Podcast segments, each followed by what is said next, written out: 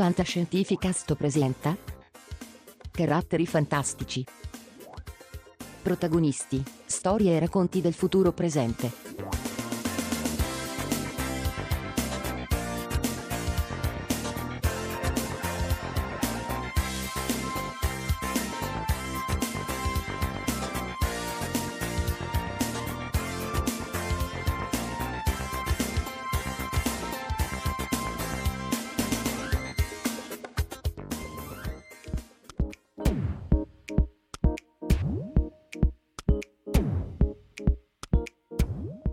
Ben trovato, questo è Fantascientificast, il podcast di fantascienza e cronache della galassia. È una nuova puntata di caratteri fantastici. Questa mm, puntata un po' particolare perché è una puntata divisa in due parti ed è una puntata un po' particolare perché ha un unico ospite che se volete è un filo conduttore e dopo lo introduciamo bene.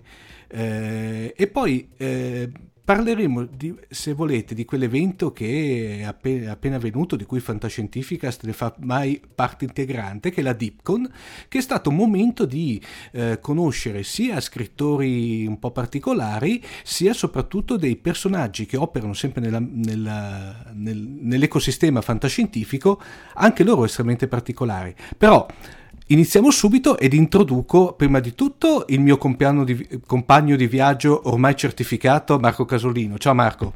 Ciao Omar, ciao a tutti. E poi soprattutto la nostra ospite che è da una, da una certa parte una nostra carissima amica, nonché vecchia conoscenza nel senso buono del termine, ma oggi è qui eh, nella veste di, chiamiamola, fra virgolette, operatrice del settore. Abbiamo qui con noi Flora Staglianò. Ciao Flora. Ciao Omar, ciao Marco, ciao a tutti gli ascoltatori. Dunque Flora, eh, direi eh, prima di tutto in questa prima parte eh, parliamo di, eh, come accennavamo prima al discorso Dipcon, quest'anno a Dipcon ha avuto due personaggi, anzi tre personaggi estremamente importanti, di cui due facevano anche parte del festeggiamento di una di quelle che i nostri ascoltatori lo sanno benissimo, io ritengo una se non la più bella serie di fantascienza televisiva mai realizzata fino adesso, che è Star Trek di Space Nine, che ricordiamo che quest'anno eh, festeggiavamo il 25 anniversario. Tra l'altro la Deepon è stata una delle pochissime convention che ha dato, ha messo l'accento su questo evento mentre invece poi nella seconda parte invece parleremo di quella che invece è la serie fantascientifica del momento, tra l'altro in quest'ultimo periodo tra l'altro un pochino sotto i riflettori, che è The Expanse. Ovviamente il fil rouge di queste due, due serie è la nostra Flora, vero Flora? sì, anche se mh, più che filo conduttore mi, mi, piace pensare soprattutto che sono una fan che ha avuto poi la fortuna di riuscire a, a coronare un suo sogno e quindi a lavorare su tutte e due le serie in maniera diversa perché eh, Deep Space Nine mh, ho fatto la supervisione.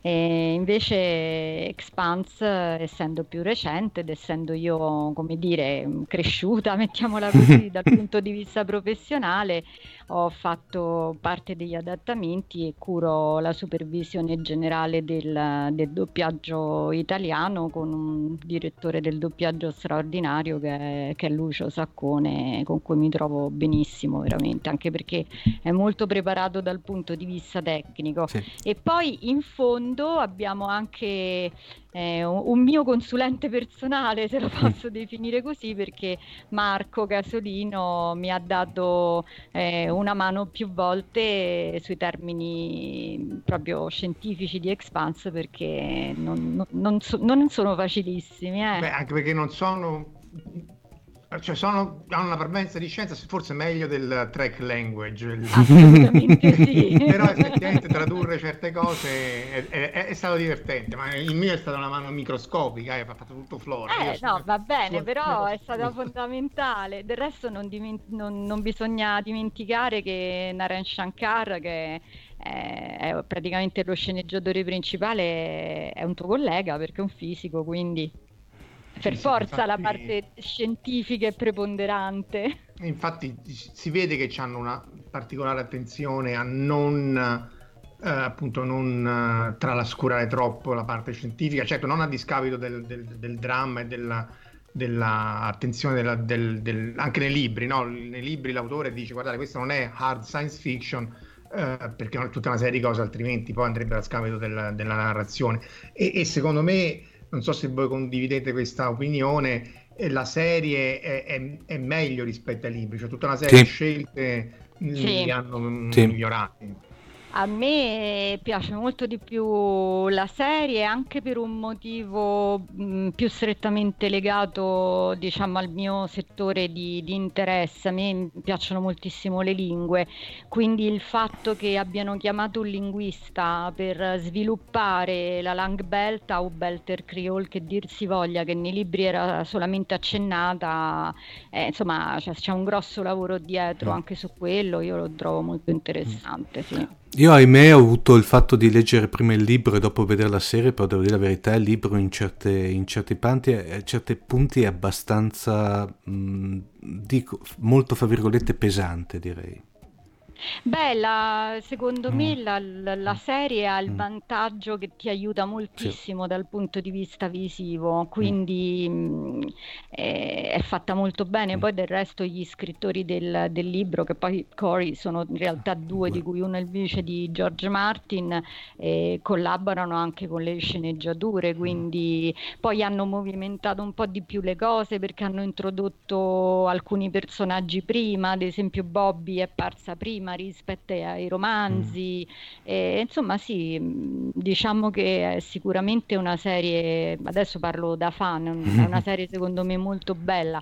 Poi certo, Deep Space Nine, 25 anniversario, eh. è la, una, mm, con Babylon 5 è forse la mia serie di fantascienza preferita eh. e, e poi quest'anno grazie a Santa Lolita Facio, nostra amica da tanti anni, siamo veramente riusciti a fare un colpaccio sì. e ad avere Ira Steven Bear, insomma il signor Deep Space Nine. Ecco. E anche David Zappone, no? Che e David Zappone, esattamente, che, che, che, sta producendo questo documentario bellissimo, di cui tra l'altro, Marco, tu hai visto della, l'anteprima insieme a noi di alcuni spezzoni. Sì, sì, eh, no, perché praticamente lui, lui, ha fatto anche For uh, the Love of Spock, no? il, il documentario. Sì. E tra l'altro ci aveva raccontato che non era nato con quel taglio lì, per, era perché volevano anche intervistare Leonard Nimoy e in realtà poi lui ha detto sì, però poi nel frattempo Leonard Nimoy è morto eh, e, e, lui poi ha suggerito a Adam Nimoy di tradurlo in una specie di atto d'amore del, del figlio nei confronti del padre e lui mi pare che non fosse neanche d'accordo lì per lì Adam, sì. perché è molto personale. Sì, sì, sì. Invece poi l'ha convinto, ma devo dire che io non, non lo conoscevo David Zappone, anzi noi diciamo Zappone ma sarebbe Zappone, però lui mi ha chiesto come si pronuncia in italiano perché è di origine italiana e mh, mm, è stata una sorpresa, a parte mi è piaciuto molto dal, vi- dal punto di vista umano, ma poi è preparatissimo veramente come produttore. Sì, sì, poi ha esordito citando UFO, un'altra, dicendo ma voi che ne sapete, noi abbiamo detto veramente siamo tutti... Eh. grande sì, no, questa, questa Discon è stata incredibile per le, per le, citazioni. Io sono rimasta assolutamente sconvolta da, da Ira Steven Bear perché mi aspettavo di trovarmi chiaramente di fronte a una persona di enorme cultura e preparazione, perché per fare lo sceneggiatore a quel livello chiaramente lo devi essere. Però ragazzi, a tavola è stato un continuo. Cioè, vi, vi, a un certo punto gli ho chiesto, ma conosci Totò per caso? Ma mi fa, ma stai scherzando? Come se l'avessi offeso. Ha tirato fuori i sordi, Gasman, Leone, la Wertmüller. Poi ho alzato le mani quando a un certo punto mi fa: Sai chi è il mio scrittore italiano preferito? Non so, voi chi avreste pensato? Ma beh, viene in mente uno dei classici, tipo un Verga, eccetera. Eh, Curzio Malaparte. Voi trovate uno straniero che conosce Curzio Malaparte, cioè voglio dire, già molti italiani non lo conoscono, quindi quando mi ha detto questo sono rimasta veramente, veramente sconvolta. Una persona di una cultura pazzesca, pazzesca. Ma poi ta- diciamo lo spessore si sentiva sì. Sì, di tutte e due, che, che, e anche nella serie poi. Sì. Io esatto, lo trovo, lo trovo, di una genialità, a parte che ricordiamo che Steve Ira Bear è il famoso creatore delle regole dell'acquisizione Ferenghi, per cui già uno che mi crea 256 regole, tra l'altro una se volete più bella dell'altra, per modo di dire, ma poi non so se convenite con me, dato che i nostri ascoltatori sanno, avranno capito che per quanto riguarda le, le, le preferenze, il fatto di serie televisive, io, Marco e Flora collimiamo in maniera perfetta, però eh, se volete Bear è un po' quello che è stato Straczynski per Babylon 5, nel senso che quello che poi alla fine della fiera ha eh, quantomeno sceneggiato e, e scritto gran parte degli episodi. Assolutamente sì, assolutamente, assolutamente sì. E, mm, e tra l'altro, um, come hai detto tu, ha creato le regole dell'acquisizione che già solo quello è, è un capolavoro. E um, tra parentesi è stato di una generosità unica perché si è trovato talmente bene che ha firmato i copioni vecchi che mi ero portata io, quelli che erano stati usati per il doppiaggio italiano e li ha personalizzati uno per uno. Noi infatti li venderemo poi per raccogliere fondi per l'associazione. Ha voluto firmare un, un, quella cosa meravigliosa, Marco, che avevi portato tu di Deep Space Nine. La stampa del posterone della, della stazione, sì. Ma eh. quando l'ha visto è rimasto, è rimasto proprio eh. allibito e ha firmato anche quello e mh, mm, ha, ha, voluto proprio fare di tutto, cioè si è trovato, si è trovato benissimo. E poi non so se volete posso raccontarvi qualche aneddoto. Ah, quello sì, assu- assoluta- assolutamente sì, assolutamente. Li ho portati in giro per Roma preview click poi ci racconterà il, il finale con, di Deep Space Nine come voleva farlo. Lui questa uh, mamma mia sì quello proprio. Allora prima di tutto mh, veramente carini tutti e quattro sia lui e Zappon che la fidanzata di Zappon che la moglie di Era Steven Berry io mi sono innamorata veramente di Laura una persona straordinaria anche lei. Del resto non potrebbe essere altrimenti per stare vicino al marito eh, ex ballerina coreografa eccetera eccetera eccetera. Tra l'altro hanno una figlia che, mh, mm, due figlie mi sembra, una fa la fotografa e chiaramente si chiama Berdi cognome. Allora mi hanno raccontato che un giorno è andata a fare un servizio fotografico a Jim Parsons, il eh, Sheldon di Big Bang Theory, mm. il quale è veramente un nerd, è un appassionato e come ha sentito il cognome le ha detto "Ma sei parente di lei?" "Sì, sì, sì, è mio padre". e lui per tutto il tempo di questa sessione fotografica ha cominciato "Ah no, perché Deep Space Nine qua là su e giù, quindi questa già era una cosa carina, insomma, immaginare Parsons che si trova così, perché molti di loro sono idoli per noi, ma anche loro hanno i loro idoli, no? Quindi... Beh, sono passati 25 anni e poi la serie, come Babylon 5, è invecchiata bene. Io come Benissimo. esercizio sì. me la sono rivista prima della convention e insomma non, non, non, non accusa per niente, mentre magari... Uh, Next Generation, alcune, beh, era anche prima, eh, alcune ingenuità ce l'aveva, però lì si vede che la direzione in cui lo, papà era voluto portarla uh, più, più, sporco, più meno patinato, meno, meno positiva. Sì. sì. meno positiva, anche con un'evoluzione dei personaggi, eh, cioè da dire che poi molti dei personaggi, soprattutto i, i, i Ferenghi, hanno avuto un bell'arco narrativo in cui... Molto molto molto. ma, a, ma, anche se volete anche i Klingon dopo, eh, che dopo, viene, dopo il tracollo c'è stato in Discovery ma qui mi fermo eh, eh vabbè. eh, eh. e poi mh, che altro vi posso dire? Che insomma eh, era sicuramente una personalità per cui io a un certo punto dopo che andavamo in giro per Roma eravamo già al secondo giorno mi sembra al terzo a un certo punto parlando proprio con lui e Laura stavamo passeggiando a Via della Croce Croce, mi sembra, in centro, ho detto vi devo confessare una cosa, io ero un po' titubante quando Lolita mi ha, fatto, mi ha detto che c'era la possibilità di farvi venire, primo perché mi sembrava impossibile riuscirci, anche perché Aira ha fatto pochissime convention in vita mm. sua, veramente poche, e di solito fa quelle gigantesche con 5.000-10.000 persone ma soprattutto io avevo paura che fossero delle persone un po' mh, mm, complicate, un po' difficili da trattare. Allora gliel'ho detto e si sono messi a ridere tutti quanti e hanno detto sì guarda noi siamo di una difficoltà assoluta, adesso ci andiamo a prendere un gelatino. era, era tutto così insomma, quindi... Uh, Flora, Flora uh, diciamo... Prima nei, nei, fuori onda eh, accennavi una cosa che mi ha colpito moltissimo, eh, ma confer- ehm, per, che era il fatto che DS9 per assurdo è molto più conosciuta qui in Europa, cioè è apprezzata, scusa, qui in Europa piuttosto che negli Stati Uniti. Uh, questo sì, co- eh... come mai? Forse perché fa vedere più un discorso di intrallazzamento più tipico di noi europei e poco, e poco, più, e poco, e poco statunitense? Mm, no, ehm, allora io ne ho parlato a fondo di questo con Aira, tra l'altro credo che forse farete L'hai anche sentire... stuzzicato su Babylon L'ho anche stuzzicato su Babylon 5. Sì, perché c'è, è vero, perché poi tra l'altro c'era, c'è stato un momento in cui sembrava che uh, chi copiava chi.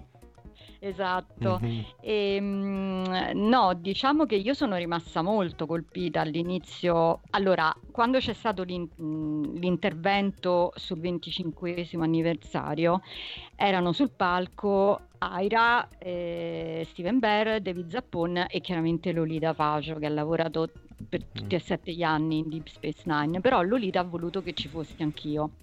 Eh, non ho capito bene perché, comunque ha voluto che ci fossi anch'io. E, mh, mm, a un certo punto, appunto, eh, l'intervento si è aperto con il fatto che eh, loro hanno dichiarato di essere rimasti mh, molto favorevolmente colpiti dal fatto di essere riusciti in 24 ore a raccogliere con il crowdfunding i, i soldi che servivano per fare il documentario. Al che io mi ricordo che ho risposto una cosa tipo, beh, 24 mm, ore certo è poco, però insomma Deep Space Nine è sicuramente la serie più, più, bella, più profonda tra quelle di Star Trek. E loro proprio sono stati sbalorditi, lo può confermare Marco, perché non è così negli Stati Uniti. Lì sono rimasta sbalordita io, ho detto ma com'è possibile? E poi parlando anche un po' in privato, secondo me è una questione proprio di atteggiamento mentale delle persone. Noi europei siamo più riflessivi, eh, siamo più, come dire, mh, mm, eh, insomma, amiamo di più serie che ci fanno pensare, mm. pensare. Mettiam, mettiamola così, insomma, meno da, non dico, gli americani. Sì, sì.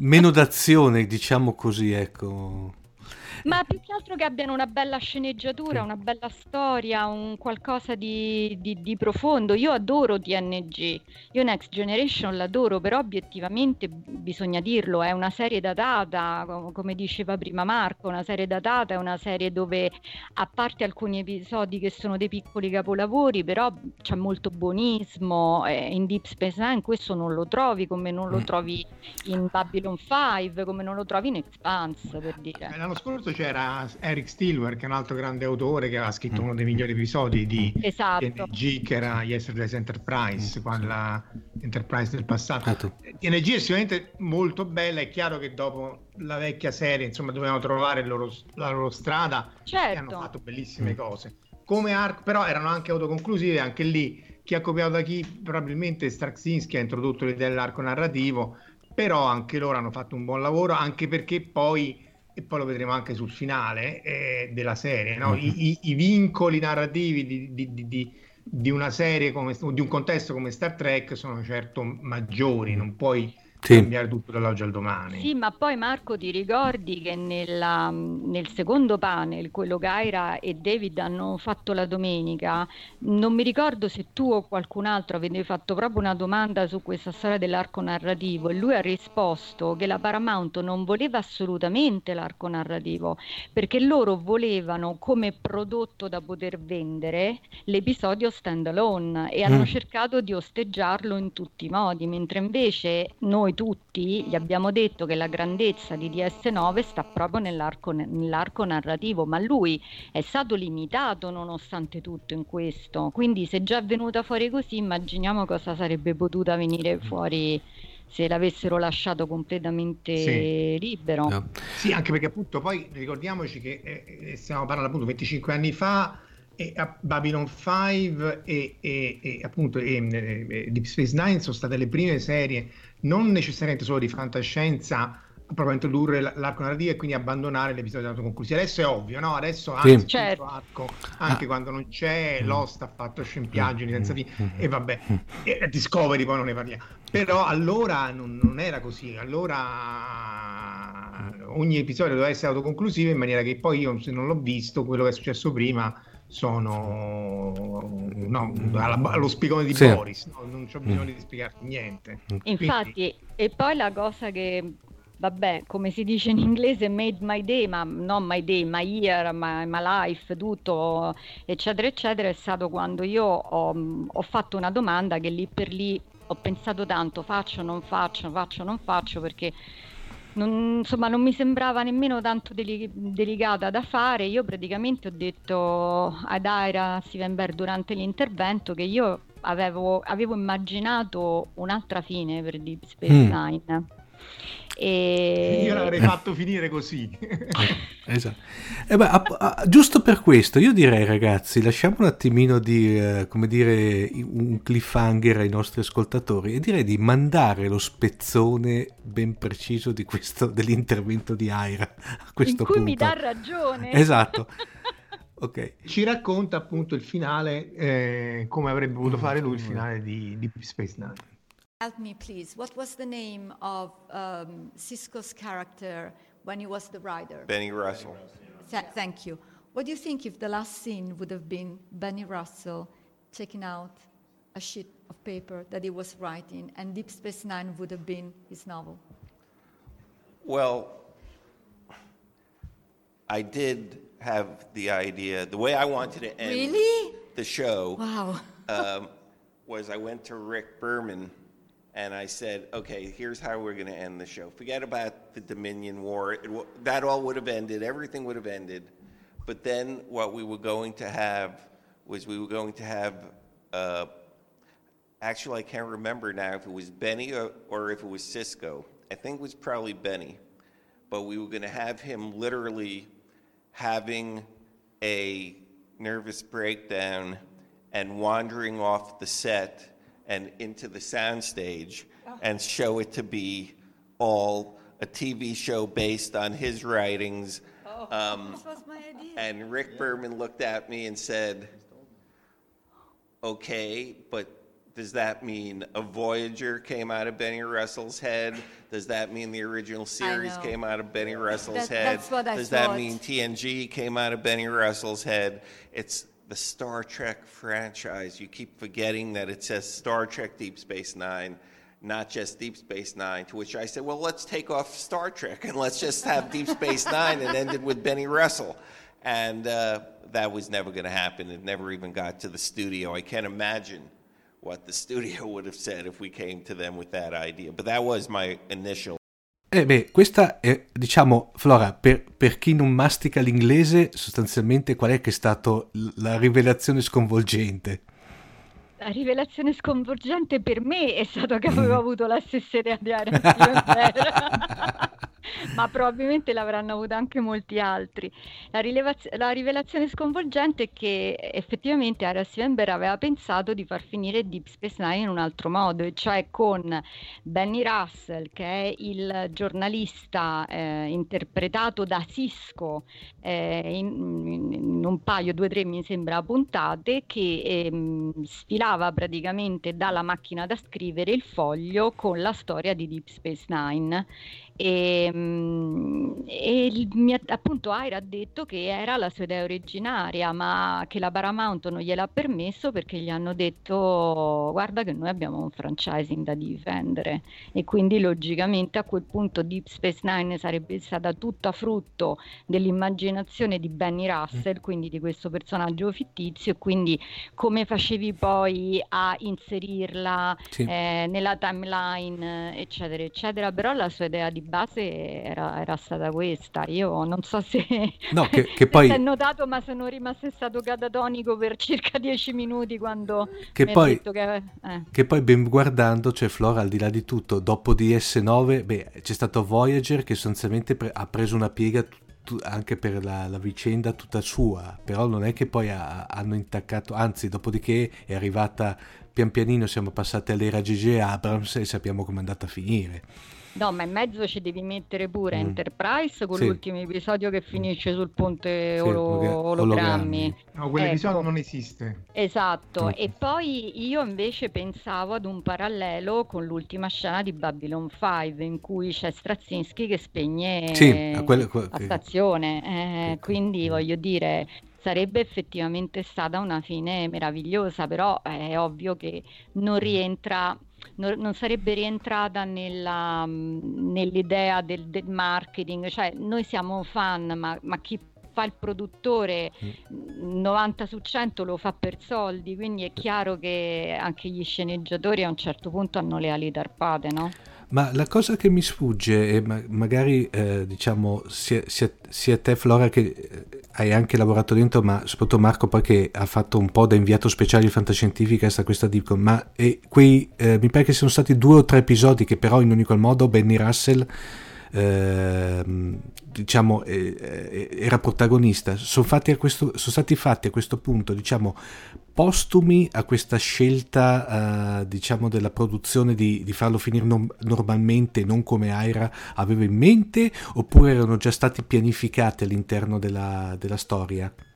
No, erano stati già pianificati, se ricordo bene sono di qualche stagione prima dell'ultima, sì. perché ehm, Star Trek, qualunque serie di Star Trek ha sempre avuto questa idea di viaggi nel tempo, no? E, e quindi era semplicemente l'ennesimo viaggio del tempo all'indietro nel tempo. Ma ricordiamoci, non so, nella classica eh, Uccidere per amore, che forse... Sì. Ah, che tra l'altro ho scoperto altra cosa che magari è un aneddoto carino almeno ho de- io ho detto che è il mio episodio preferito in assoluto di tutte le serie di Star Trek e devo dire che Ira Steven Bear e David Zappon mi hanno dato ragione, quindi evidentemente hanno una mentalità molto europea loro anche in questo e, e comunque quindi gli episodi con Benny Russell rientrano in, in quelli che sono i viaggi all'indietro nel tempo che sono caratteristici, caratteristici praticamente di tutte mm. le serie di Star Trek. Però Secondo... Flora non mi uccidere, ma non è tecnicamente un viaggio nel tempo, era lui che aveva le visioni dei profeti. Ah, c'hai ragione, hai ragione, quindi, è vero, è vero. In realtà era anche più profondo, se vuoi. Sì, sì, que- sì. C'era anche la questione di quell'altra volta viaggiano nel tempo e vanno in questa America, che poi potrebbe tranquillamente essere un'America trampiana, in cui sì. i poveri sono segregati, eccetera. Infatti sì. anche parte del discorso si era incentrato su... su sul razziale anche. Eh? Anche sì, su razziale, perché, perché, ricordiamo sì, sì, che esatto, ben, esatto, Benny, Russell, Benny, Russell, era come dire trattato a malo modo dai suoi colleghi diciamo uh, bianchi, brutto, però non ne viene, non viene altro, altro, termine e tra l'altro lui era sostanzialmente un, un, genio, addirittura c'è una puntata dove lo fanno passare per pazzo sostanzialmente quando lui invece era di una creatività estrema. Sì, difatti lì il tema razziale era fortissimo. Quando, quando Avery Brooks, che appunto è l'attore fascisco a Benny Russell, dice I am a human being, mm. secondo me è uno dei picchi di tutte le saghe di Star Trek, perché appunto la fantascienza serve anche per denunciare tutta una situazione sociale, passato o futura, che però è, insomma, è chiara eh, Aggiungiamoci che Avery Brooks è uno eh, che sente fortemente questa attivo. cosa, lui, mm. è, è in prima, uh, lui è in prima fila per queste battaglie, quindi sì, secondo me c'è anche lo zampino suo in quello probabilmente. Poi forse, ecco, la grandezza di Ara Steven Bear probabilmente è stata anche quella di saper sfruttare al meglio un, un, cast stratosferico perché mm. diciamo che era sicuramente il cast migliore che, che Star Trek, che le, sì. una serie di Star Trek ha, ha avuto, insomma, sicuramente. Ma anche la parte femminista, eh, perché non ricordiamo, mm. non dimentichiamo che anche eh, l'attrice che faceva Kira, adesso non mi viene in mente il nome, lei... Uh, Nana Visitor. È Dana Visitor, esatto, faceva la, la, una scrittrice di fantascienza che doveva scrivere con uno pseudonimo perché è assurdo che una donna possa scrivere di fantascienza, ma si stiamo scherzando. Solo più assurdo di questo c'è cioè che una versione di colore potesse scrivere. Mm. Beh, ma ragazzi, in fin dei conti non siamo tanto lontani ancora purtroppo da I quella imagine. che è la realtà odierna, perché eh, se pensiamo che l'unica, l'unico scritto scrittore di fantascienza che è riuscito a, a essere veramente, a, ad arrivare al, al, al, massimo del premio che si possa ricevere eh, della letteratura americana è stata Ursula Le Guin, cioè riuscita tre anni mm. prima di morire, voglio dire, e lei infatti nel discorso di ringraziamento, dopo che è stata introdotta da, da Neil Gaiman, ha detto io lo dedico a tutti gli scrittori di fantascienza e fantasy, perché purtroppo eh, anche se la situazione situazione all'estero è molto meglio rispetto all'Italia, ma c'è ancora questa idea che comunque l'alta letteratura è altra. Tra l'altro poi avete, avete eh, sottolineato una cosa importantissima secondo me, che lì fa proprio vedere il fatto che eh, grazie a Aira, alle, su- alle, sue visioni anche, eh, ha, ha creato una serie che pur contestualizzata nell'universo 3 che è stata veramente di rottura. Abbiamo per la prima volta un capitano protagonista di colore, non scordiamocelo, con certo. un secondo che è una donna, e tanto che donna, perché secondo me il personaggio di Kira Neris è una cosa stratosferica. Non per niente la serie successiva ha, hanno dovuto creare un, un capitano donna, quantomeno. Ma poi sotto tutto questo sottostrato di, di storie. Ricordiamo eh, un altro personaggio che secondo me è, è, è fenomenale, se volete, è perché ha un'evoluzione veramente incredibile, è, è Bashir che parte con il classico eh, ufficialetto di prima nomina, tutto gasato perché voleva andare a operare nella frontiera, tra l'altro un po' perfettino, però molto ingenuo che dopo quando si scopre il fatto, beh, tanto possiamo andare a spoiler, tanto parliamo di una serie ormai che è andata, per cui mi, mi sa che sono pochissimi che, che, che, non l'hanno vista, quando si scopre che sostanzialmente era stato in maniera illegale geneticamente aumentato come facoltà intellettive, si scopre che diventa una sorta di... Eh, esplode come personaggio, ma veramente eh, è una serie fantastica. Io vi ripeto, l'unica che adesso secondo me io le, le classifico tutte e due al, primo, al primo posto è Babylon 5, se volete come profondità, come eh, lettura su più piani, cioè sono veramente due, sembrano veramente due gemelle separate alla nascita come serie. Tra l'altro, um, piccolo aneddoto che mi sono ricordata, eh, a tavola Aira ha confermato che la protagonista di Deep Space Nine, cioè il ruolo di Kira, in realtà l'avrebbe dovuto fare Rolaren, Mm. Eh, che era apparsa come sì. Maki in un episodio, in due episodi o tre di Next Generation, ma appunto l'attrice poi ha rifiutato e quindi loro hanno scritto il personaggio ah. di, di, Kira, di Kira Neris e hanno chiamato Nana Visitor. Ehm, mm. grande comunque, scelta. Diciamo, la, la svolta egregiamente, tutto sommato. Sì, assolutamente sì. Come hai detto tu, il cast, quello era un bene...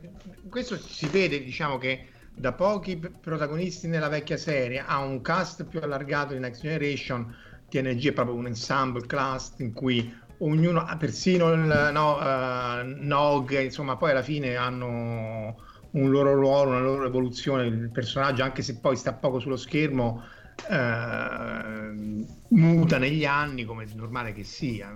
Sì, e poi secondo me sia il cast di Deep Space Nine come quello di Babylon 5 mh, godono molto del fatto che quasi tutti venivano dal teatro o comunque avevano fatto esperienze teatrali perché si vede lontano un miglio. Se voi prendete Garak, Andrew Robinson, è mm. straordinario, è assolutamente straordinario fa- ha fatto teatro, Odo ha fatto teatro, eh, Nana Visitor ha avuto i complimenti di Gary Cooper, no Gary Cooper come si chiama, di um, Cary Grant eh, quando ha fatto Broadway, cioè voglio dire è la stessa cosa per Babylon 5, Andrea Scazzulas, Mira Furlan, eh, mm. Peter Jurassic, sì. venivano tutti dal teatro. Quando tu hai delle sceneggiature, secondo me, scritte veramente bene e degli attori che sono in grado di recitare, poi sì, gli effetti speciali per carità vanno benissimo, ma per me una serie si regge sulle sceneggiature sì. e sulla recitazione. Cosa che a me ultimamente eh, si, si, si, si, magari si evidenzia in certi casi più la parte visiva. Eh, Flora, hai come diciamo avendo lavorato questa fantastica serie, hai qualche aneddoto di te come, come, come partecipante a questo progetto? Al doppiaggio italiano, sì. alla supervisione, sì. dici. Ma eh, più che altro io mi ricordo che um, traducevo e rileggevo i, um, i, copioni prima che andassero in sala. Poi abbiamo fatto a parte anche proprio i sottotitoli e mi ricordo che inizialmente non li traducevo io, eravamo un team di traduttori in realtà poi che avevo in un certo senso scelto, scelto io. E, um, inizialmente la società di doppiaggio usava i loro e ci sono delle perle veramente meravigliose che mi ricordo. Eh, prima di tutto il classico buco del verme, il wormhole, il tunnel spaziale che era stato tradotto come il buco del verme. Poi che c'è la tutto sommato. sì, ecco. Poi c'è la puntata, eh, quella di James Bond, vi ricordate? Dopo, Sì. a un certo punto eh, viene nominato, Bashir stappa praticamente una bottiglia di Dom Perignon, però non dice Perignon, c'era soltanto Dom nel, nel copione e l'avevano scambiato per un'unità di misura non ben precisata, quindi c'era questa. Poi, mh, poi ci sono altre due cose che non so se posso dire perché ci saranno minori all'ascolto. No, ma vai, vai, tanto... Quello che stai per dire, vai. Ecco. Vabbè, questi sono i sottotitoli. Allora, ehm, in italiano di solito la regola è, è che la parola straniera eh, si ita- italianizza togliendo la S. Però diciamo che ci sono delle eccezioni dettate dal buonsenso. Quindi in un sottotitolo ehm, era una delle puntate ambientate eh, sul ponte ologrammi, vi ricordate la mafia, il casino, eccetera, eccetera. A un certo punto c'è Cassidy Yates che eh, per distrarre una guardia gli, eh, gli dice il sottotitolo era Guardia, guardia, quel signore mi ha rubato tutte le fish, solo che fish era stato tolta la S ed era stato messo non in corsivo. Mm. Non so se avete capito. Sì, eh, Ecco. Può essere eh, tranquillamente no- la mamma di un casino, non casino, perché Esatto. quindi tutto sommato E poi un'altra si erano dimenticati un pezzo di sottotitolo per cui c'è il figlio di Cisco, Jake, a un certo punto il sottotitolo dice, eh, c'era scritto, io vengo sempre quando la stazione è sotto attacco. ecco. Vabbè, Anche questo- questa siamo riusciti a non farla andare in onda. E poi un'altra bellissima era, dunque c'era una nave Gemadar in avvicinamto da sinistra, che è port quindi, che era stato tradotto come c'è un Gemadar al portello, per cui ci siamo immaginati nello spazio il Gemadar che Attaccato. Chi è? Questo ha fatto il paio veramente con i torpedoni quantici di- di- di- non mi ricordo se Ah, erano il torpedone mi mancava, bello. il, tor- il torpedone quantico su, non mi ricordo se era sempre Deep Space Nine o qualcos'altro, c'è stato anche il torpedone quantico Eh, e poi varie altre che, che sinceramente adesso mm, su due piedi non, non mi ricordo, ma sono state talmente tante proprio che eh, insomma diciamo che lavoro di supervisione a volte è utile. per, per cercare di correggere queste chicche. Beh sì, mi ricordo anche su Voyager ad esempio la Borga, perché avevano visto 7 di 9 hanno detto beh questa è femmina quindi non è Borg ma è Borga. Eh, Anche perché insomma 7 di 9 Borga Beh, da... era Eh, ba- chiaramente Una bella borga. eh. Quindi, che poi lì già c'era il problema di Diana che si chiamava Troy e quindi Mm. bisognava cercare di non far cominciare la parola dopo il suo nome con la A, perché insomma sono cose un po', un po' particolari a cui probabilmente chi vede poi una serie televisiva non pensa, ma eh, ci stanno, insomma, si, si possono fare parecchie cretinate, parecchi errori.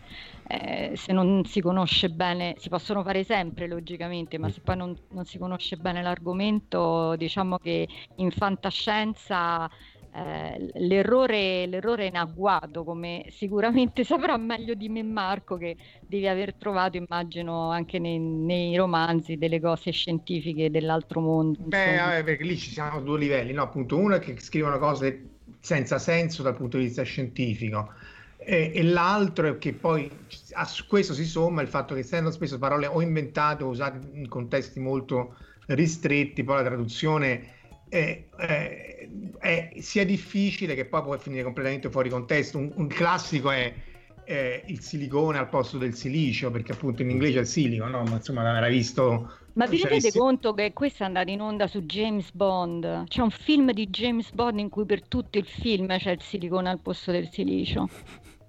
E Cioè- non era nelle Bond Girl, immagino. Eh no, non era nelle Bond Girl e lì c'era veramente un budget, insomma, che avrebbe dovuto impedire che avvenisse una cosa, una cosa di questo genere, insomma, però vabbè. portiamo pazienza. Beh, diciamo che adesso c'è più attenzione nei confronti dello spettatore e c'è anche maggiore feedback, eh? sì. perché un tempo, a parte la parte scientifica era completamente trascurabile, eh, trascurata, e... però insomma non, non, c'era tutta questa interazione. Adesso una cosa del genere forse non, non, passerebbe in un contesto di James Bond, anche se io ricordo sempre con piacere, era forse Goldfinger in cui c'era il primo spiegone scientifico in cui quello gli dice questo è un laser, signor Bond, e deve spiegare sì. che fa il laser perché era stato appena inventato e quindi sì, taglierà e cicatrizzerà. e poi lo riprende Austin Powers, eh, ma Myers anni dopo.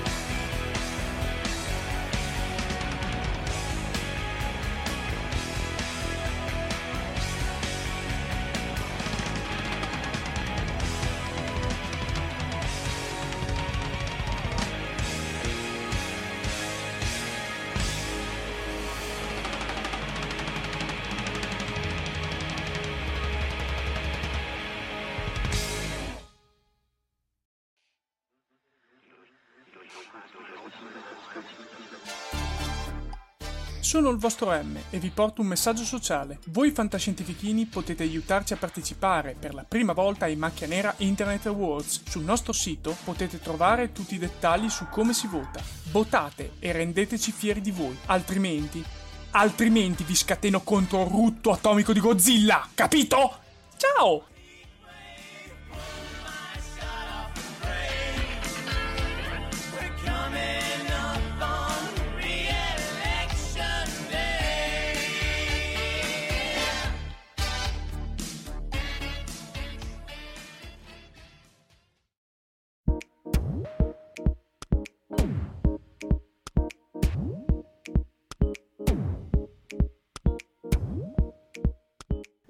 Invece, Flora, tra l'altro, quest'anno invece c'è stata anche, come dirti, parte della Dipcon dedicata a un'altra serie che accennavamo prima in introduzione, che è la serie, se vuoi, del momento e, e che in parte ti vede anche qui, fra virgolette, protagonista, vero Flora? Sì, di Expanse che tra l'altro al suo esordio l'anno scorso ha vinto il premio Go come eh. miglior serie televisiva, o meglio, come miglior episodio di una serie televisiva con l'ultimo episodio della prima stagione. E anche qui parlo, parlo da fan, a me piace tantissimo Expanse, io la trovo veramente molto ben fatta, ben scritta, ben recitata, ottimi effetti speciali, a me piace moltissimo.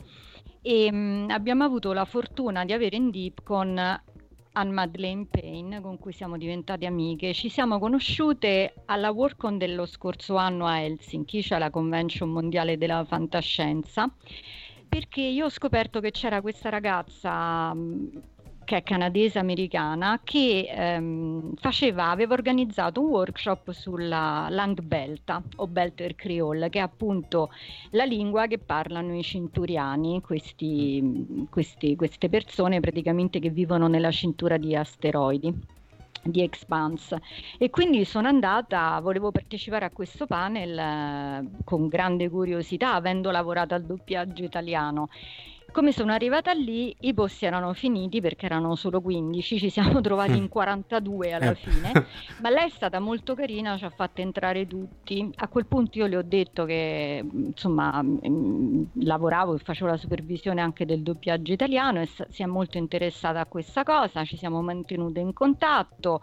Tra l'altro ha voluto vedere alcuni episodi in italiano e è stato un po' strano perché è stata la prima volta che, che qualcuno insomma ehm, vedeva Expanse eh, in italiano e, e, non era, e, non era, italiano. E la cosa che mi ha colpito di più è che ha fatto i complimenti per come i doppiatori italiani pronunciavano bene le parole in mm. Langbelta tant'è vero che mi ha chiesto anche ma secondo te perché? E allora gli ho detto guarda l'unica cosa che mi viene in mente è che noi abbiamo delle vocali soprattutto molto ben definite per cui siccome in realtà la Langbelta è un miscuglio di varie lingue provenienti dalla terra, ha molto, mh, mm, ha molto spagnolo, italiano, mm. polacco, ehm, creolo, insomma effettivamente è più facile pronunciare per un italiano che, che, per un americano o un inglese, su questo non c'è dubbio. A quel punto l'abbiamo invitata in Italia e lei è venuta alla Dipcon e devo dire che ha partecipato al panel che abbiamo fatto il, il sabato pomeriggio con il direttore del doppiaggio Lucio Saccone e l'adattatrice Antonella Giannini. Che tanto e... salutiamo perché sono, sì. am- sono amici di... Infatti. esatto. E, e, poi ha fatto questo workshop, secondo me, molto, molto carino, molto ben fatto pienissimo, c'erano praticamente tutti il venerdì dopo cena, anche perché Anna è molto in gamba e riesce a fare il workshop totalmente in lingua belta. quindi non c'è bisogno di conoscere l'inglese, è interattivo, ehm, ha, ha, allestito addirittura un bar dove si poteva andare, ordinare, a turno si faceva il barista, si faceva il cliente, eccetera, eccetera. Che... E poi anche qui posso raccontare un aneddoto. Mm, lei mi ha chiesto nei, nei, giorni subito prima di eh, tradurre comunque eh, dal, diciamo dalla Langbelta in italiano alcuni termini, l'abbiamo l'abbiamo fatta alle 4 di notte e a un certo punto molto timida ha detto ma che dici, sai avrei anche quest'altro fogliettino qui, sono le parolacce, non so se è il caso, l'ho detto che stai scherzando, siamo italiani, questa è la parte migliore, quindi abbiamo fatto anche quelle e poi lei alla fine del workshop eh, ha dato questo fogliettino e invece ho detto no no, adesso devi fare la parte interattiva anche sulle parolacce, lì è stato molto divertente devo dire, no, è stato proprio bello. Perché tra l'altro è un linguaggio anche molto fisico, vero Flora? Nel senso ha molta, molta gestualità come... Sì, sì, ha molta gestualità, poi lei è veramente molto brava e poi lei è impressionante perché eh, lei lo studia insieme a un suo amico ehm, e io l'ho vista alle tre e mezza di notte fare una telefonata di 40 minuti unicamente in Langbelta. Cioè io non so come ha fatto, giuro, ha fatto una delle... Io sono rimasta allibita, eravamo io, Gabriella Gregori che aiutava anche lei nella traduzione, eravamo un po' di gente, c'era lei che parlava, ha parlato per 40 minuti in Langbelta con quest'altro, io non so come ha fatto. Beh, si, si sbagliava, però tu non è che potevi sapere se Mm. stava sbagliando. No, però sai, ti fa comunque impressione.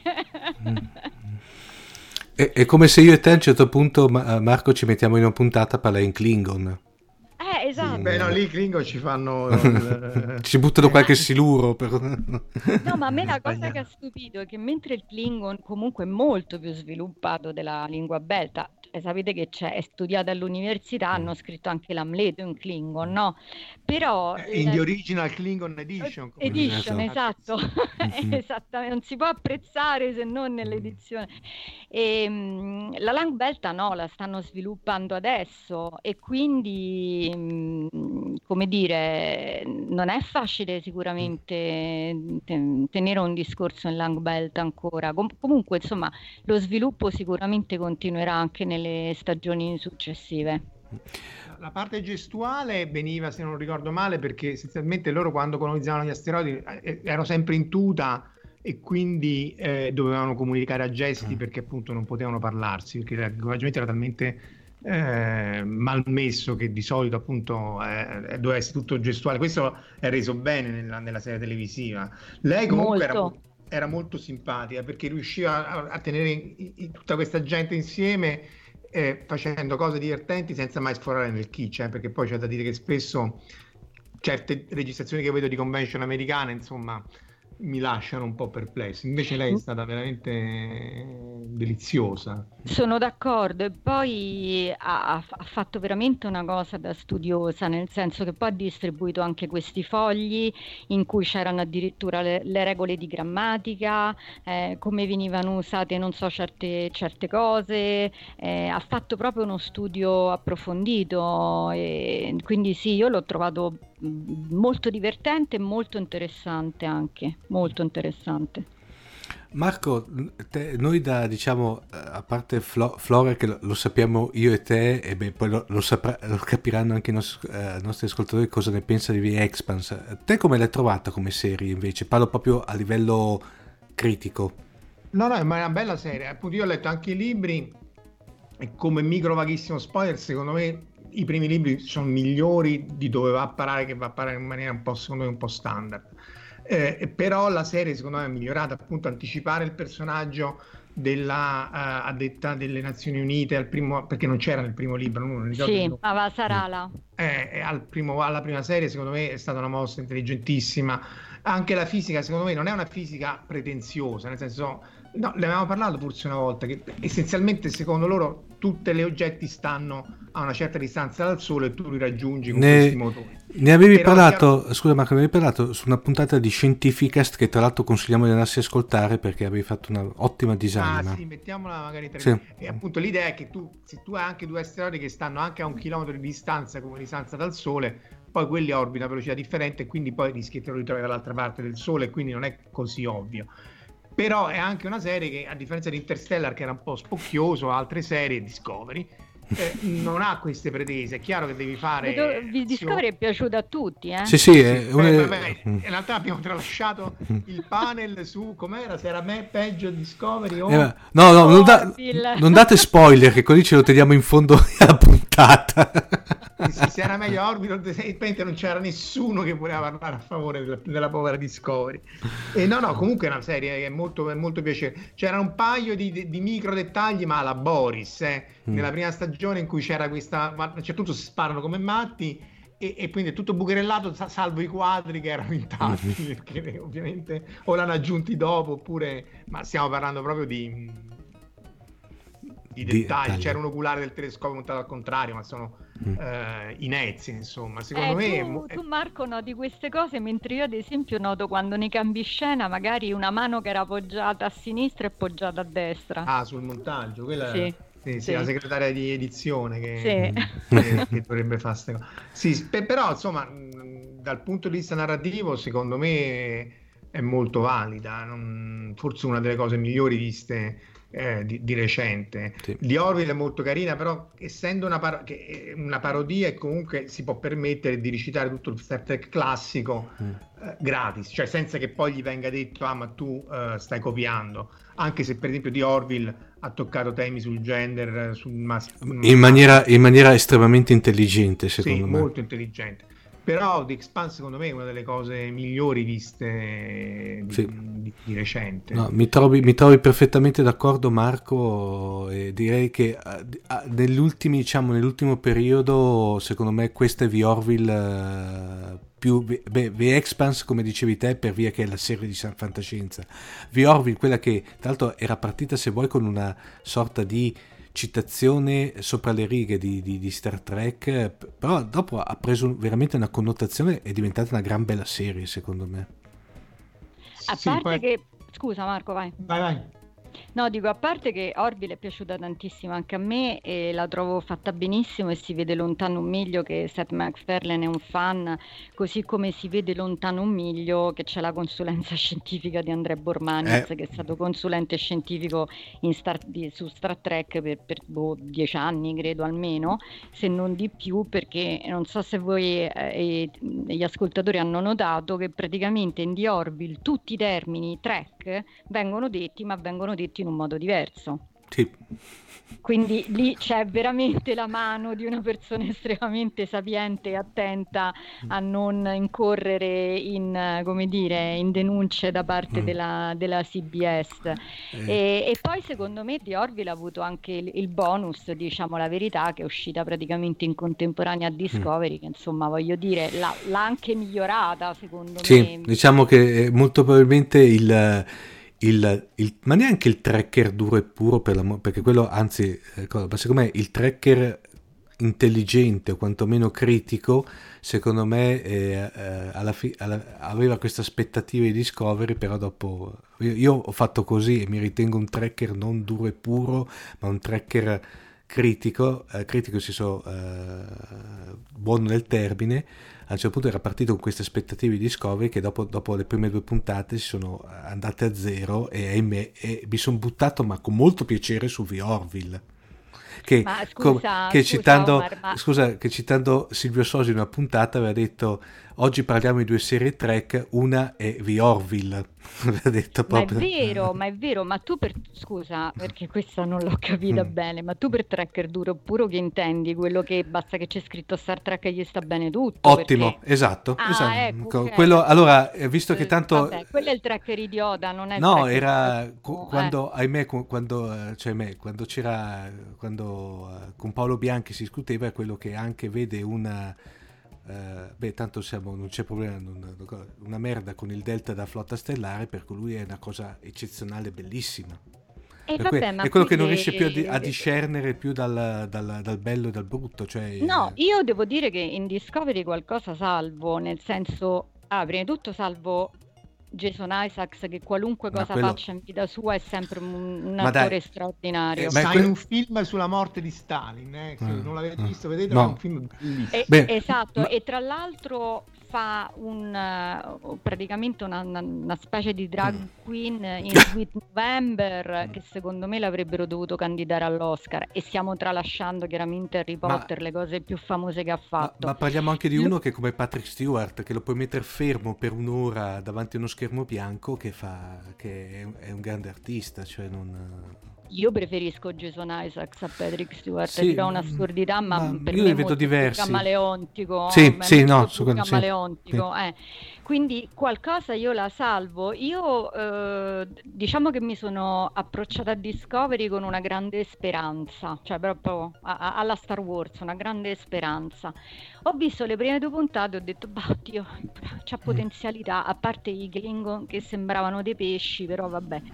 Dopodiché, terza e quarta puntata, proprio non ho detto no, qui proprio non ci siamo. Quinta e sesta si è ripreso, ho detto "Oh, finalmente vediamo qualcosa della flotta stellare, anche perché era tutto tranne che flotta stellare, sembrava l'antitesi. Poi alla fine ho detto no, cioè un'altra volta non si può proprio, non- no, no. Poi, no, tra l'altro, non- quello che fa più rabbia è che sarebbe bastato poco per farne diventare una bella serie. Cioè, si vede Sì. proprio che questi non hanno voluto fare i compiti fino in fondo e sei No. e mezzo, ma manco sei e mezzo, però se avessero spiegato alcune cose, sistemato alcuni collegamenti, alcuni passaggi che sono, stanno proprio nel cielo e in terra, che loro proprio alla J.J. Abrams, Lindelof dice a me mi frega niente perché tanto lo spettatore non capisce niente alla, alla romana si dice la butta in caciara che tanto va bene tutto è quello che fa quasi più rabbia perché sarebbe potuta essere una bella, una bella serie e, e si vede appunto da sprazzi e fra- frammenti ma il quadro d'insieme è allucinante. Di nuovo sono opinioni eh, ma insomma. No, no, Beh, ma io sono abbastanza d'accordo, più che altro perché ha dei buchi di sceneggiatura che sono spaventosi, secondo me è trita e ritrita su tantissime cose, mi dà proprio l'idea più che altro di aver fatto, sai, si sono seduti a tavolino e hanno detto, ma facciamo una cosa buttandoci in mezzo un po' tutto quello di Star Trek che tanto attiriamo un po' Mm. tutti e chi se ne importa, insomma, però sinceramente non lo so, almeno a me, ripeto, io pe- penso che ci troviamo d'accordo su questo. A me la fantascienza piace, ma mi piacciono essenzialmente le storie, ci deve essere una Sì. storia. E lì eh, c'erano troppi buchi di, di- di- di sceneggiatura che, che- che- che il, il tizio lì era il Klingon, si è capito da, da prima della sigla iniziale praticamente, insomma, voglio Eh, dire... Che tra l'altro poi queste cose qui addirittura Flora le, le vedi, eh, risaltano, saltano ancora più eh, co- come uno schiaffo in faccia se le- vedi gli episodi uno dietro l'altro, nel senso fin quando era la serialità del tipo uno alla settimana, uno... Avete, ma io ho, fatto anche l'esercizio, ahimè, di vederle poi dopo una dietro l'altra, proprio con il beach watching, proprio una tirata all'altra, effettivamente come dice Marco, ci sono certi buchi. Eh, Io quello che veramente non ho sopportato, a parte i Klingon, che però io sui Klingon lì potrei avere una teoria, perché tanto l'ho già espressa, secondo me lì quelli che vediamo in Discovery sono dei Klingon che sono, un- un- eh, come dirti, eh, una sorta di via di mezzo fra quelli che poi dopo ritornano nella serie, per intenderci, sono quelli i Klingon classici che sono mutati per via delle vicende che avevamo visto a suo tempo in, in Enterprise, che stanno mutando fino all'aspetto umano che avevano poi in, in- nella serie classica. Quello che io veramente però non ho sopportato veramente è che un evento eh, di portata galattica come la guerra fra Klingon e la Federazione te la risolvono gli ultimi 5, ma neanche 5, gli ultimi 3 minuti del telefilm. Sì, io sono d'accordissimo. Io sui Klingon ho la mia teoria, dovevano vendere più pupazzetti e quindi ne hanno Mm. fatti diversi. E dei Klingon quello che mi è piaciuto molto, però penso di essere una delle pochissime persone, ehm, è stato lo studio che è stato fatto sulla lingua Klingon, che è Mm. andato anche al di là di quello che ha fatto Okrand e, e per me quei pezzi interi ehm, recitati in Klingon a me non sono dispiaciuti affatto. Però il problema, come diceva Marco, è che non ti puoi reggere su queste cose, ci deve essere una storia sotto, quindi non, non- non- cioè, lì proprio manca- avevano dei buoni attori, avevano delle- degli effetti speciali che erano spaventosi. Mm. Eh, purtroppo quando manca la storia non c'è niente da fare, manca la storia, insomma, poi per carità c'è magari chi l'ha apprezzata tantissimo perché o è Star Trek e quindi Star Trek non si tocca, oppure mm, perché magari è più interessato agli effetti speciali piuttosto che alla Sì. storia, insomma. Oppure eh, le piace la storia, la- come diceva prima Marco, la J.J. Abrams, dove si buttano un sacco di trame, sottotrame, eventi eccetera, che dopo apparentemente certe vengono lasciate morire. eh, eh, quello che io, eh, quello che io da una vita definisco l'effetto J.J. Abrams, si buttano 30.000 trame, 30.000 sottotrame, a un certo punto che fin lo sceneggiatore eh, o lo scrittore perde il conto di quante cose aveva aperto e alla fine, come dice Marco, chiude tutto negli ultimi, in cacciare negli ultimi 30 secondi perché si sta accorgendo che ormai è arrivato alla fine, no? Come dire. Ma questo lo diceva anche Michael mm. Caine in The Prestige mm. riguardo al gioco di Prestige, no? Cioè, cioè tu sei, sei in grado, è facile far sparire una cosa, il punto è che la devi far riapparire da un'altra parte dove è impossibile che compaia. Mm. La stessa è per la sceneggiatura, è facile distruggere Vulcano, fare la guerra, eccetera, eccetera. Il punto è che poi devi chiuderla sì. la storia senza il Deus Ex Machina, perché se no eh, no, è chiaro, non, cioè, già i greci lo chiamavano Deus Ex Machina, per cui voglio dire, era, era un, un, vecchio de, due, duemila anni fa.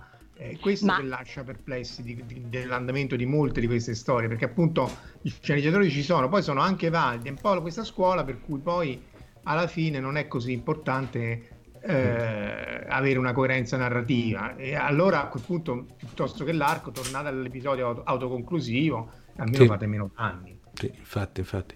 Invece, tornando a V-Expanse, Flora, eh, anche qua, eh, avendo, eh, avendo, lavorato eh, a, a, quantomeno alle, alle, prime due stagioni, anche qui c'è qualche aneddoto che ci vuoi raccontare? Parlo del tuo lavoro, eh?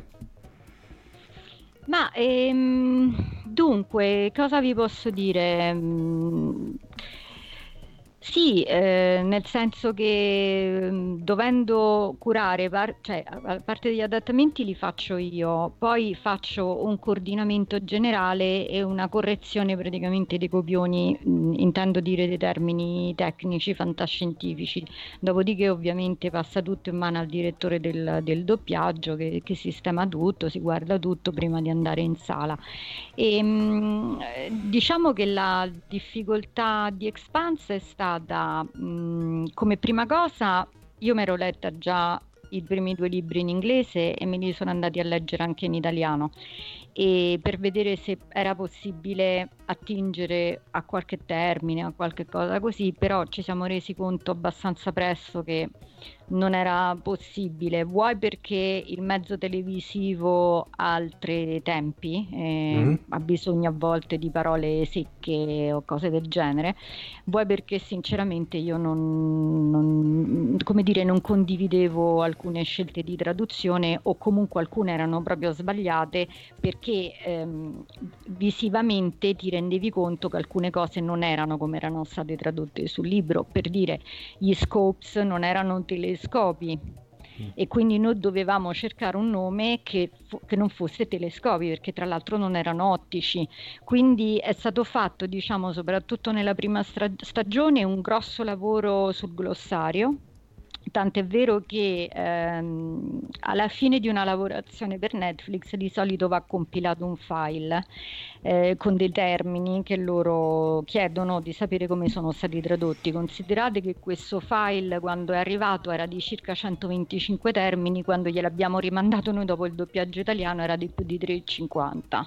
Quindi ne abbiamo inseriti moltissimi che loro non avevano inserito e, mm, e abbiamo dovuto pensare molto anche a come tradurre certe cose perché una sono stati appunto gli scopes, ci serviva assolutamente una parola unica e a quel punto è stato veramente il direttore del doppiaggio, Lucio Saccone, che ha tirato fuori il greco e quindi abbiamo pensato agli Scopion.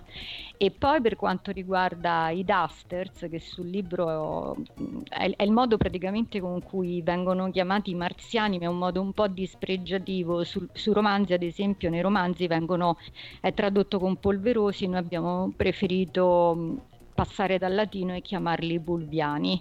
Poi per il resto c'è stato da aggiustare un po' il tiro, soprattutto nella, nelle prime puntate per, per quegli adattatori che non avevano mai fatto fantascienza o comunque non se ne intendevano e, ehm, e, poi per fortuna mia, dico in questo caso, il direttore del doppiaggio molto preparato dal punto di vista anche tecnico, quindi non, non, è stato molto facile interfacciarmi con lui da questo punto di vista, per cui ehm, ottimo cast anche secondo me di doppiatori, tutti, tutti molto bravi. E, quindi insomma è stato molto è stato un lavoro molto faticoso perché. Expanse non è una serie facile da fare, assolutamente no. Vuoi per i termini molto scientifici, vuoi perché è scritta molto bene, eh, hanno un modo particolare di parlare, anche ad esempio il personaggio di Drummer parla in un certo modo, eh, Alex parla in un certo modo, eh, insomma eh, non, non, è facile, però ma, a me è piaciuto moltissimo farlo, insomma, ecco, mi ha dato, devo dire, grande soddisfazione. Poi magari capita pure di vedersi gli episodi anteprima. Poi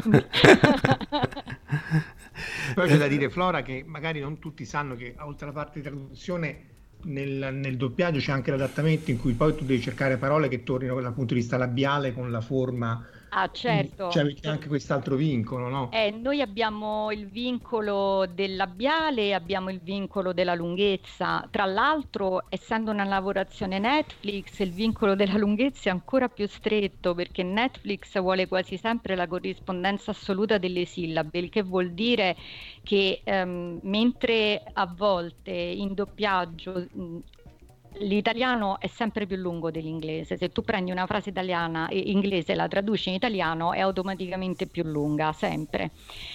In doppiaggio si usano dei trucchetti, tipo se l'attore è, inizia a parlare ma è di spalle, tu lo fai anticipare rispetto a come parla in originale per poter inserire tutto.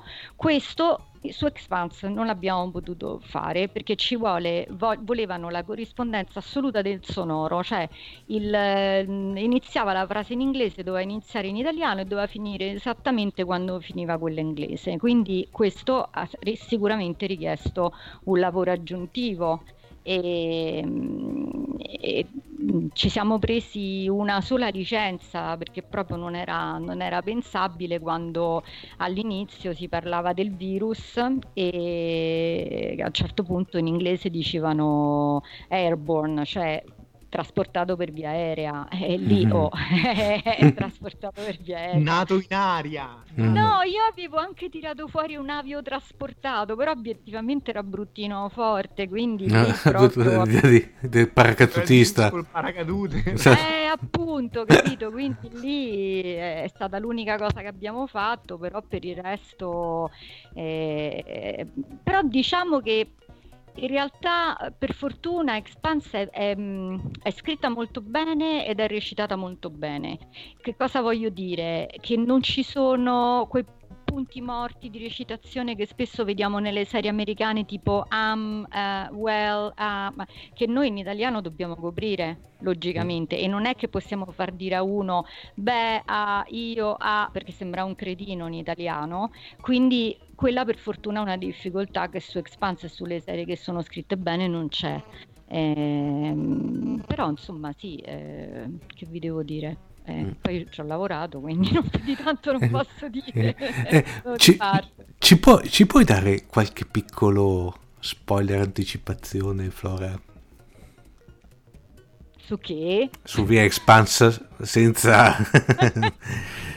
senza tradire le ferre regole del cosiddetto NDA, ho detto anche embargo. Beh, negli Stati Uniti stanno finendo di dare la terza stagione, se non sbaglio, quindi credo che siamo arrivati a... finiscono a fine mese o, o finiscono sì. tra poco comunque di, ehm, di trasmettere gli ultimi episodi, il che mi fa pensare che probabilmente a breve si vedrà anche in Italia. Tra l'altro poi... Tutto abbiamo scampata con la quarta.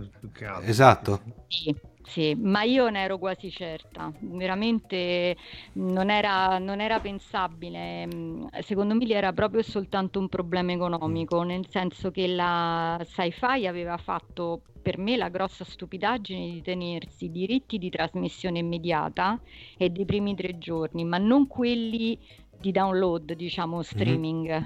Per cui l'investimento è fortissimo su Expanse perché gli effetti speciali sono fantastici, però loro non ci rientravano più, quindi secondo me aveva, aveva senso ed era logico che la prendesse Amazon, perché probabilmente più la gente che la vede mm. su Amazon o su Netflix che su Sci-Fi in America. Sì, sì.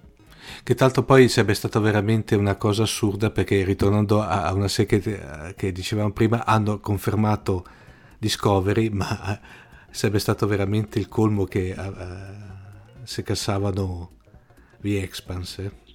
Che poi tra l'altro la terza stagione finora ha ricevuto il 100% sul sito mm. di Rotten Tomatoes, e quindi voglio dire serie che, mm, cioè punteggio che non mm. arriva quasi mai.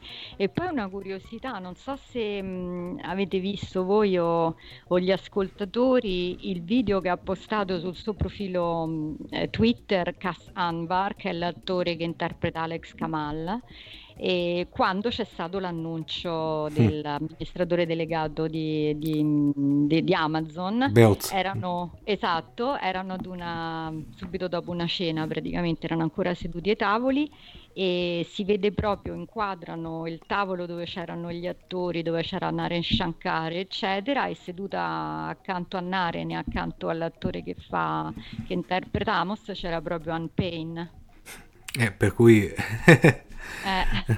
Dimostra... No, insomma, sì. Eh, ma lei è molto molto ben voluta tra l'altro da, mm. eh, dal cast e dalla produzione proprio perché apprezzano moltissimo questo suo approccio da studiosa della lingua belta. Magari poi su M-Pain potremmo lanciare quasi uno, un, un mini un mini teaser per il futuro, ma qui mi fermo, vero Flora? Perché magari non è detto che magari un domani, ecco. Bene, direi che per questa prima parte di questa, di questa, diciamo, queste due puntate dedicate a quello che si può dire il post Dipcon, direi che è tutto. Uh, ovviamente restate sui nostri feed, sintonizzati sui nostri feed perché fra non molto ci sarà la seconda parte. Uh, direi che da Omar Serafini Flora Saglia no. E Marco? Ah, è Marco Casolino che non aveva tolto il ecco. muto al microfono. Ecco, ecco. niente. Ah. A presto. Ok, ciao. Ciao. Ciao, ciao, ciao. Avete ascoltato Fantascientificast, podcast di fantascienza e cronache dalla galassia, da un'idea originale di Paolo Bianchi e Omar Serafini, con il contributo cibernetico del Cylon Prof Massimo De Santo. Potete seguirci ed interagire con noi sul nostro sito www.fantascientificast.it, su Facebook alla pagina Fantascientificast, su Twitter sul profilo Chiocciola Fantascicast, oppure scrivendoci all'email redazione chiocciolafantascientificast.it. Tutte le puntate sono disponibili sul nostro sito, su Apple iTunes e su Podbean all'indirizzo podcast.fantascientificast.it. Se volete potete lasciarci una valutazione a 5 stelle su Apple iTunes ed offrirci una birra romulana o un gotto esplosivo pangalattico sostenendoci tramite una donazione PayPal o Patreon utilizzando gli appositi pulsanti sul nostro sito. Fantascientificast è una produzione amatoriale, non si intende infrangere alcun copyright, i cui diritti appartengono ai rispettivi detentori. Nessun byte e nessun tribolo sono stati maltrattati durante la produzione di questo podcast. L'equipaggio di Fantascientificast vi augura lunga vita e prosperità e vi dà appuntamento alla prossima puntata lungo la rotta di Kessel. Io ne ho viste cose che voi umani non potreste immaginarvi. Navi da combattimento in fiamme al largo dei bastioni di Orione. E ho visto i raggi B balenare nel buio vicino alle porte di Tannhäuser. E tutti quei momenti andranno perduti nel tempo come lacrime nella pioggia. È tempo di morire.